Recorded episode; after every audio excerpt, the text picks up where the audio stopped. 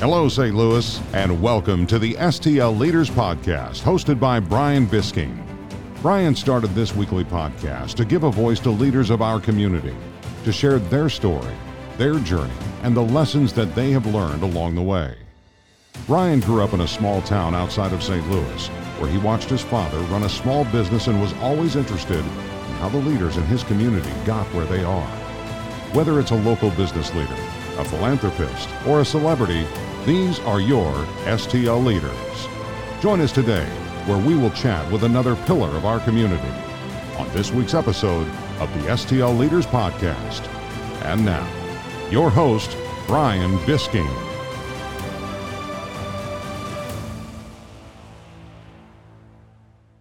Hello, St. Louis, and welcome to this week's episode of the STL Leaders Podcast. This episode marks our 100th episode, and we couldn't be more thankful for all the support that we've gotten. For the 100th episode, I welcome Aaron Perlut to the show. Before we get to this week's episode of the STL Leaders Podcast, I want to thank my sponsors over the last two years, specifically Synchrony HR, NWO IT Services, Enterprise Bank and Trust, Go Brand Go, Edward Jones, and the Tom James Company. And now to this week's episode of the STL Leaders Podcast.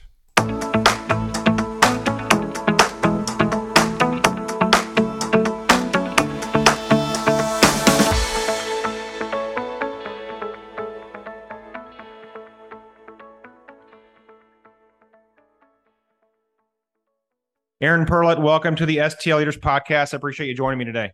Hey, Brian. Thank you so much for having me on. Absolutely. Well, we got connected through LinkedIn. We had a, a very nice breakfast uh, a few weeks back and really enjoyed our conversation. And I was excited to kind of get you on the show. And um, pretty exciting. You are my 100th episode. Um, so I've been doing this since I guess it was June of 2020. So two years now. Um, and I've had 100 episodes and you're number 100. So congratulations. Wow, I was I was honored to be on, and then I realized there's 99 people that went before me, so maybe I'll change my uh, my perspective on that.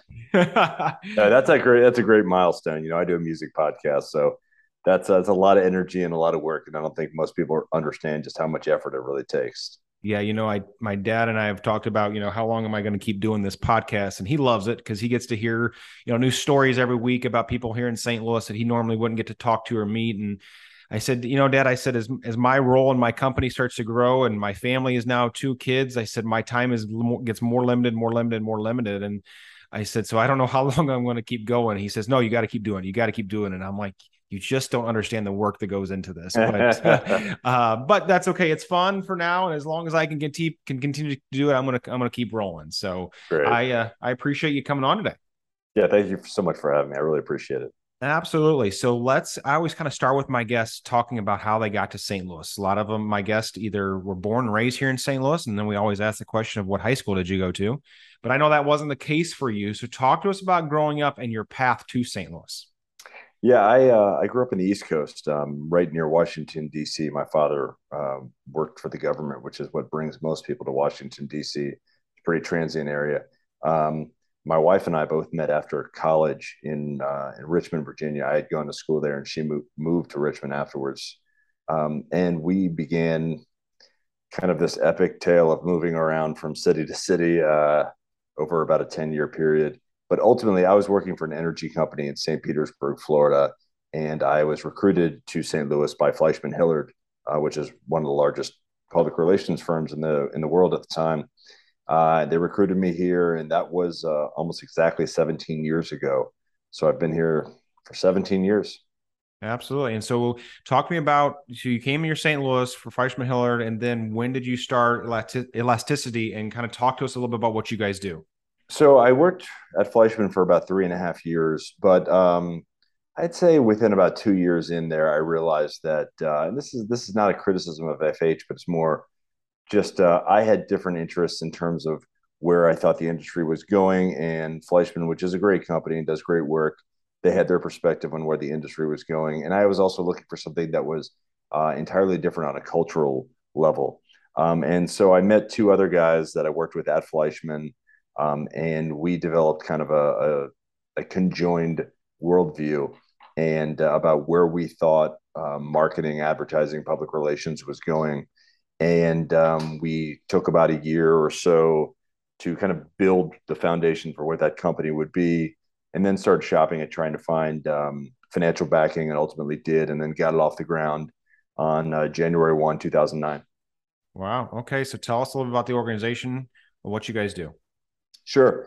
So um, basically, Elasticity helps companies uh, of all shapes and sizes, from well-funded startups to Fortune 500 companies, uh, connect with audiences and really kind of help their brand live, breathe, and engage with the audiences they need to reach to try to typically enact, get them to do something, to take some action. So that could be buy a service or product.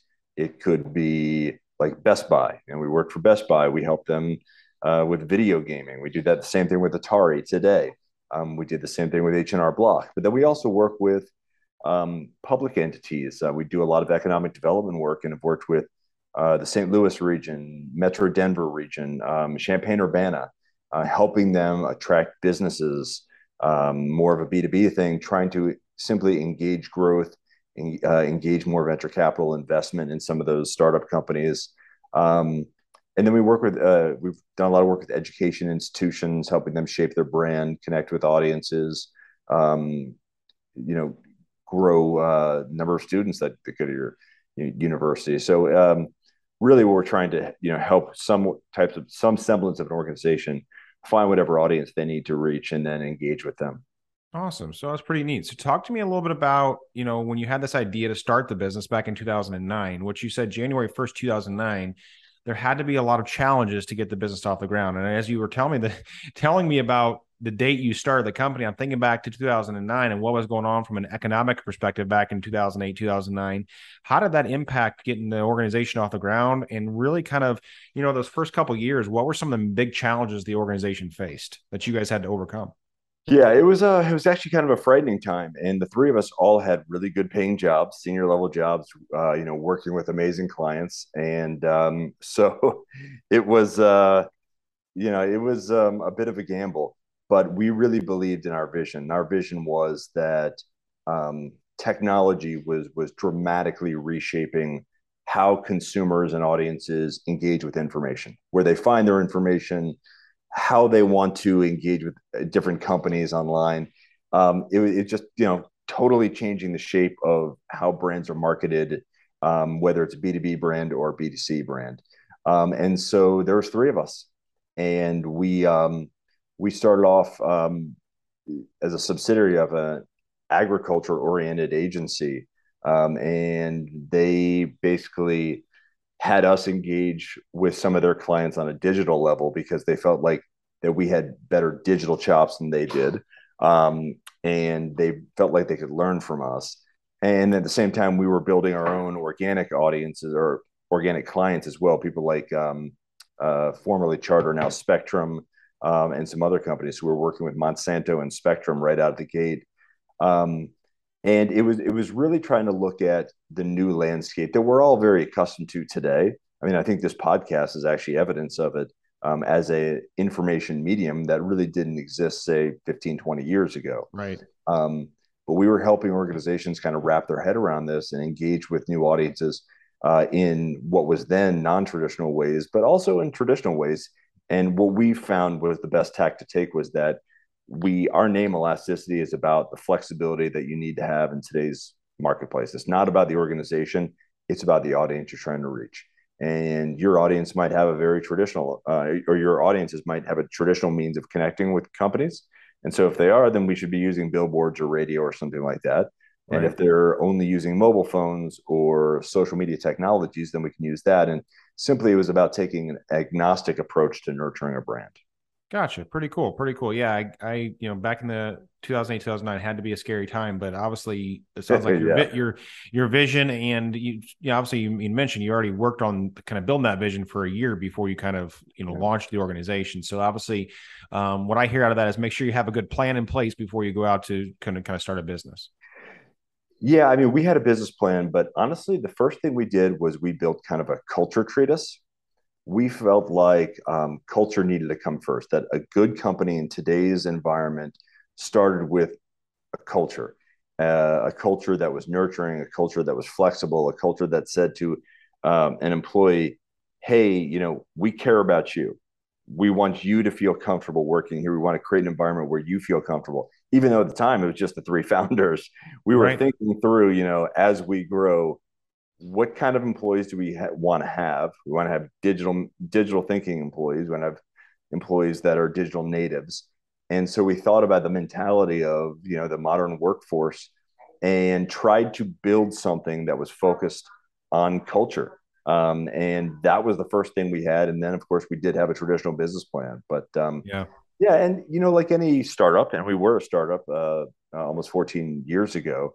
Um, we had our you know we we took our lumps. You know we we one of the interesting things about starting a business in St. Louis is that uh, if you're not a well-known brand to St. Louisans, it's it's difficult. Um, we've had actually greater success starting in uh, different cities like Denver, where we had a much more welcome reception um, because people who live in Denver, most of them weren't born in, in a Colorado hospital. And so yeah. it's a completely different mentality. Um, so, you know, getting the business off the ground, we started in our backyard was, was challenging. And then, you know, you have some lean first couple years in our first two, three years, they were a little lean. But then once we kind of started getting traction, um, we've been really, really fortunate and had um, some very good luck and, um, you know, had a pretty good ride. And we've continued some pretty steady growth over the past, you know, I guess it would be last 12 years or so. Yeah, absolutely. Pretty remarkable story. You know, one thing I found interesting about you when we had breakfast was that you pay, you faced a personal challenge um, that kind of intermingled with the business. Um, you comfortable talking about that with us today? Yeah, of course. So, talk to me a little bit about kind of um, when when you recognize that and kind of what what you, what steps you took to change kind of change that in your life. Yeah, well, there's there's actually been a couple of them. So, uh, um, I you know, I will say the first the first challenge I dealt with was uh, something that a lot of our kids have, and that is um, I noticed uh, probably about 16, 15 years ago that I wasn't completing tasks, and um, you know, I've always been kind of all over the place, and anybody that knows me or works with me knows that. Um, and they they they uh, find it. Some people find it charming, some people find it really annoying. But it was basically just kind of ADHD. Um, and since I've been medicated, uh, I've uh, I've found that I've actually been incredibly productive with, and I'm able to actually kind of cram in a lot of work to a, a smaller period of time. Yeah. Um, which is a great thing. Cause I can just be more productive. I think if you know how to channel ADHD. The other thing, um, and there's been two other challenges that I've kind of dealt with, and you know, we're all kind of living in a, an evolutionary life. Uh, if you learn anything from Malcolm X, which is one of my heroes, and I loved reading his biography back when I was in college, it was how he evolved over his entire lifetime and continued to grow. Um, I have been a drinker since I was probably 15 or 16 years old. And uh, I, you know, probably did it as a means first to to be like every kid does, just to be cool. Um, and it ultimately kind of grew into a problem for me. And uh, it didn't help that I also owned a bar because we opened a bar in the lobby of Elasticity, and so it was pretty easy access for me to get a, get a hold of some booze. Uh, and so it'll be four years this November. I actually quit drinking, um, which you know was a really good thing for me, but also my family, my business partners, um, anyone that uh, knows me, I think uh, uh, thinks it's a good idea that I quit drinking. Um, and then, you know, once you quit drinking and your mind has an opportunity to gain clarity, you start thinking about, well, why was I doing this? You know, what was really the driver behind it? And uh, ultimately, I got diagnosed with uh, anxiety issues. And um, these anxiety issues for me um, had been unbeknownst to me, creating a lot of problems um, for me on a number of different levels. But uh, I would sometimes go through these these spurts of anger, and um, uh, when I was simply just questioned about maybe our work or something like that, and uh, and ultimately we got you know we first thought it was depression, then it, it learned to realize it was um, anxiety, but uh, I've been taking anxiety medications for about um, about two years now, and it's been a, a, a remarkable game changer for me because it's just it's helped me really kind of step back and just be a better professional, um, be a better human being, be more um, analytical, um, uh, and just be more calm. But you know, we all we all have uh, challenges we deal with, and some people are ready to address them, some people aren't. And um, yeah. but uh, it, you know, addressing all three of those issues have been. You know, the, the road to success is, is always under construction. And uh, I'm sure there's other changes that I will make uh, uh, until my dying days. And I'm going to hopefully be able to continue to do that. Yeah, no, I think is so cool about that, Aaron. This is why, and I like truly from the bottom of my heart appreciate you sharing that. Was you know, I sat down with you at breakfast. I don't know whatever was three weeks ago, four weeks ago. You didn't know me from Adam. Um, you took time out of your day to meet me for breakfast because all I did was ask you to meet for breakfast on LinkedIn. Um, so one, you took time out of your day to sit down with me, which you know you didn't have to do that so i appreciated that and two then you opened up and shared this about you and when i reflect on that conversation um, i deal with two out of the three of those i i was diagnosed with adhd in sixth grade um, to start taking ritalin uh, at sixth grade. I was you know, the class clown. I was the guy getting in trouble. I was the guy whose parents were getting called weekly about, you know, Brian wouldn't stop talking, or Brian was doing this, or Brian was doing that. Um, and I'm sure my dad's laughing right now as he's listening to this episode. But um, you know, my parents took me, and I, I started taking Ritalin at sixth grade. Then I moved into Adderall, and took that really all through high school. And then it really wasn't until college that I kind of started to figure out how to really kind of try to manage the ADHD. Um, now to this day, I don't take medication for, it, but there's no doubt I still have it. I'm also I've but I've learned how to manage the the illness or disease or whatever you want to call it and and funnel that energy into appropriate ways, right? Just kind of like yeah. we were talking about. And then the other thing that I absolutely uh, struggle with is anxiety, and I, my wife would tell you that. Um, I'm also in anxiety medicine, and I think you know, I think it's good for people to talk about that, and it's good for people to, to recognize that and have kind of open conversation about it because um, it affects more of us than probably we want to know. And I think some people are scared to admit it, and some people are scared to take a medication for it to help with it but I don't think I could function without taking medication because it almost for me, you know, my mom died in 2011, and that's when I really started to realize I had it. I started having these like almost shortness of breaths, panic attacks, feeling like I had to get tasks completed immediately, or it was like my world was ending, right? And so um, I just really appreciate you sharing that today and and you know and opening up about that because I think the more we can talk about that as a community, the better it is for everyone involved. Yeah, you know, Brian, I I really agree with you in that. Um, my wife and I have this joke is that the uh, you know the people that we really fear the most are the people that tell you how normal they are. all of us are broken in some way or have some kind of challenges we're dealing with, and so um, you know it's okay. It, yeah. it is absolutely it's absolutely okay that that we might have a challenge or we might struggle and we're we're imperfect in some way. Um, and uh, and uh, you know i think it all it's also it gives me pause to um it, it makes me more thoughtful when you know uh, we have someone say a, you know a young person working for us or anyone working for us and maybe they're a little bit outlandish or a little bit silly or a little bit off color whereas sometimes they would be immediately judged you know i've been there i've been the subject of that judgment before i know what it's like and it's it's it's not easy and it's frustrating and you're like you know I'm, I'm trying to be me and I'm trying to just do the best I can. And you get really frustrated. And so I try to be thoughtful when, um, when someone might be a little bit different, just the way I am, because that's, that's just okay. Yeah, absolutely. Absolutely. Well, I appreciate you sharing that. So let's shift gears here a little bit. Let's talk about leadership.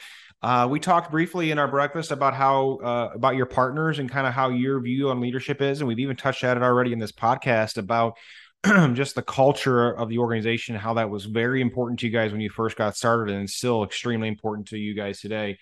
Talk to me a little bit about how you and your partners lead your current organization. I found it kind of unique that you kind of all three equal in the organization, and there isn't really a CEO and a CFO and a COO. You kind of have different roles and responsibility, but you're all kind of one. Yeah, we we lead the company in, a, in an extremely democratic manner. Um, two of us are um, have a, a, a greater stake in the company than our third partner, but it, we've never run it that way. It's always been based on look, we're three partners, we're all committed to this. We're you know we we we run in a very democratic fashion. And if someone has an issue with with something we want to do, it usually doesn't go anywhere. It's typically there's one negative vote, but it's rare. Um, the three of us, you know, it, we're one another's work spouses and um, we have plenty of, of, interpersonal challenges with one another as we all do with our wives, husbands, what partners, what have you. Um, but we tend to agree on the fundamental decisions around running the business. Um, and then if you take that to a deeper level, we've always run the, co- the company on a very democratic way. Um, one of the things I have not liked at, at other places that I've worked has been kind of a hierarchical structure that was largely put in, in place in the industrial age, um, where you have, you know, someone sitting at the top and it's, you know, shit flows downhill. And um, we have one of the tenets of our company from day one has always been that it doesn't matter who you are, it doesn't matter how much experience you have. We're looking for good ideas. You know, whether you're, you know, fresh out of college, whether you're male, female, or somewhere in between, uh, whether you're black, white, what have you, it doesn't matter. You know, we want good ideas and we want you to be able to feel like you can share those ideas. Now, that doesn't mean we're always going to use them. Um, but, you know, uh, one idea can be something that can also be built on. Doesn't mean that's where it begins and ends. So we've always kind of run the company like that. Know that no matter what your perceived status might be, we want to hear what you have to say and you have value. And I think that's part of the ingrained culture of the company. Yeah, absolutely, absolutely. I I, I enjoyed listening to that when you kind of were talking about it at, at, breakfast, and so I definitely wanted to pull that out here today in, in this episode. But I'm also curious, kind of where did you learn that leadership style? Did it come from just working for organizations where you didn't like the style? Was that previously, or was there books or mentors or somebody kind of guide you and coach you on that style? A couple things. Um, I had worked at one company in particular where what we do is is the you know the antithesis of that. Yeah. Uh, where it was very hierarchical, and unless you had an SVP title and were a white male, that uh, nobody cared what you thought. Um, I found that frustrating. I found it insulting because there's a lot of smart people, no matter how old they are. Sure. Um, the other thing is, I had a really, really good mentor, a guy named Bill Johnson, um, who remains my mentor to this day. Uh, Bill is a longtime energy executive who was the CEO of a company that I worked for um, for about six and a half years called Progress Energy, and ultimately became the CEO of um, of the Tennessee Valley Authority, and then uh, Pacific Gas and Electric. Um, and uh, you know, Bill could have a conversation with you and cared uh, about anything from the fine new finer nuances of uh, utility regulations, or he could talk about the Grateful Dead weightlifting and uh, you know, Penn State football because he played Penn State football. He played football for Penn State. Um, and he, you know, he was happy to engage you in a conversation, a meaningful conversation, no matter who you were. And um, it always struck me that here was this guy who, you know, when I worked for him, I was kind of a mid-level manager, and he didn't have to spend as much time with me. He didn't have to take me out to dinner or vice versa but he did. And, you know, like we actually went to a professional wrestling match together once. We just thought it'd be funny and, and silly. and we both liked wrestling when we were kids. And, um, and, and it's people who lead like that, who are interested in what everyone around them has to say, because everyone around us has value. Um, and I think when you start to lose sight of that, uh, is when you become a poor leader. Yeah. Yeah, I, I couldn't agree more. I couldn't. I I mean, the fact that you know I'm always com- a component on this show and in real in life, it just um, surround yourself with people who are smarter with you. Um, and there's plenty of people here in St. Louis who will help mentor you if you just simply reach up, reach out and ask them to mentor you. I have multiple mentors, obviously, um, but I think it's that's just it's just good advice in general um, from that perspective. I just think that's that's good that's good advice. I you know I would uh, agree with you in that one of the great things since I've moved to St. Louis is has been in terms of just being able to get to people um, of certain stature. People are willing to meet with you. Yeah. Um, one of the people that I meet that I really miss, who was in public life before, was um, our former mayor uh, Francis Slay. Um, and that uh, you know, Mayor Slay, I met him a couple times. And uh, anytime I'd see him after that, he always remembered my name. Um, he would always spend time speaking with me. And um, you know, if I if I wanted to go meet with him in his office, he would make time for me. And uh, you know, this is a mayor of one of the largest cities in in the country, and yeah. um, I found that there's a lot of CEOs in town that were like that, that would actually meet with you and engage with you and respond to an email. And uh, you know, the I, have always appreciated that about the business community here that uh, they'd at least be willing to take a call or engage with you in somehow.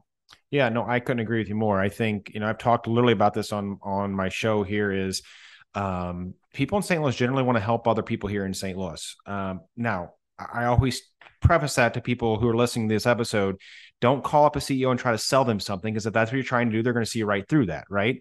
But if you're generally trying to get you know get to know them um, ask for some advice on something whatever most people will take you up on that. Um, but it's it's more about networking here in st louis building relationships than it is really selling somebody on something. So if you're just trying to sell somebody on something they're going to see through that and they're not going to take your meeting. But if you're general you know if you're being um, genuine about kind of the the goal is just to get to know that person and, and figure out how ways you can network together and get to know each other just like i was with you um, i think it goes a lot long got a lot farther although I will say, Brian, in all fairness, I think you know we have to tell everyone what an asshole I was when you when you did first reach out to me. I was like, well, if you're trying to sell me something, you know, I'm probably not interested.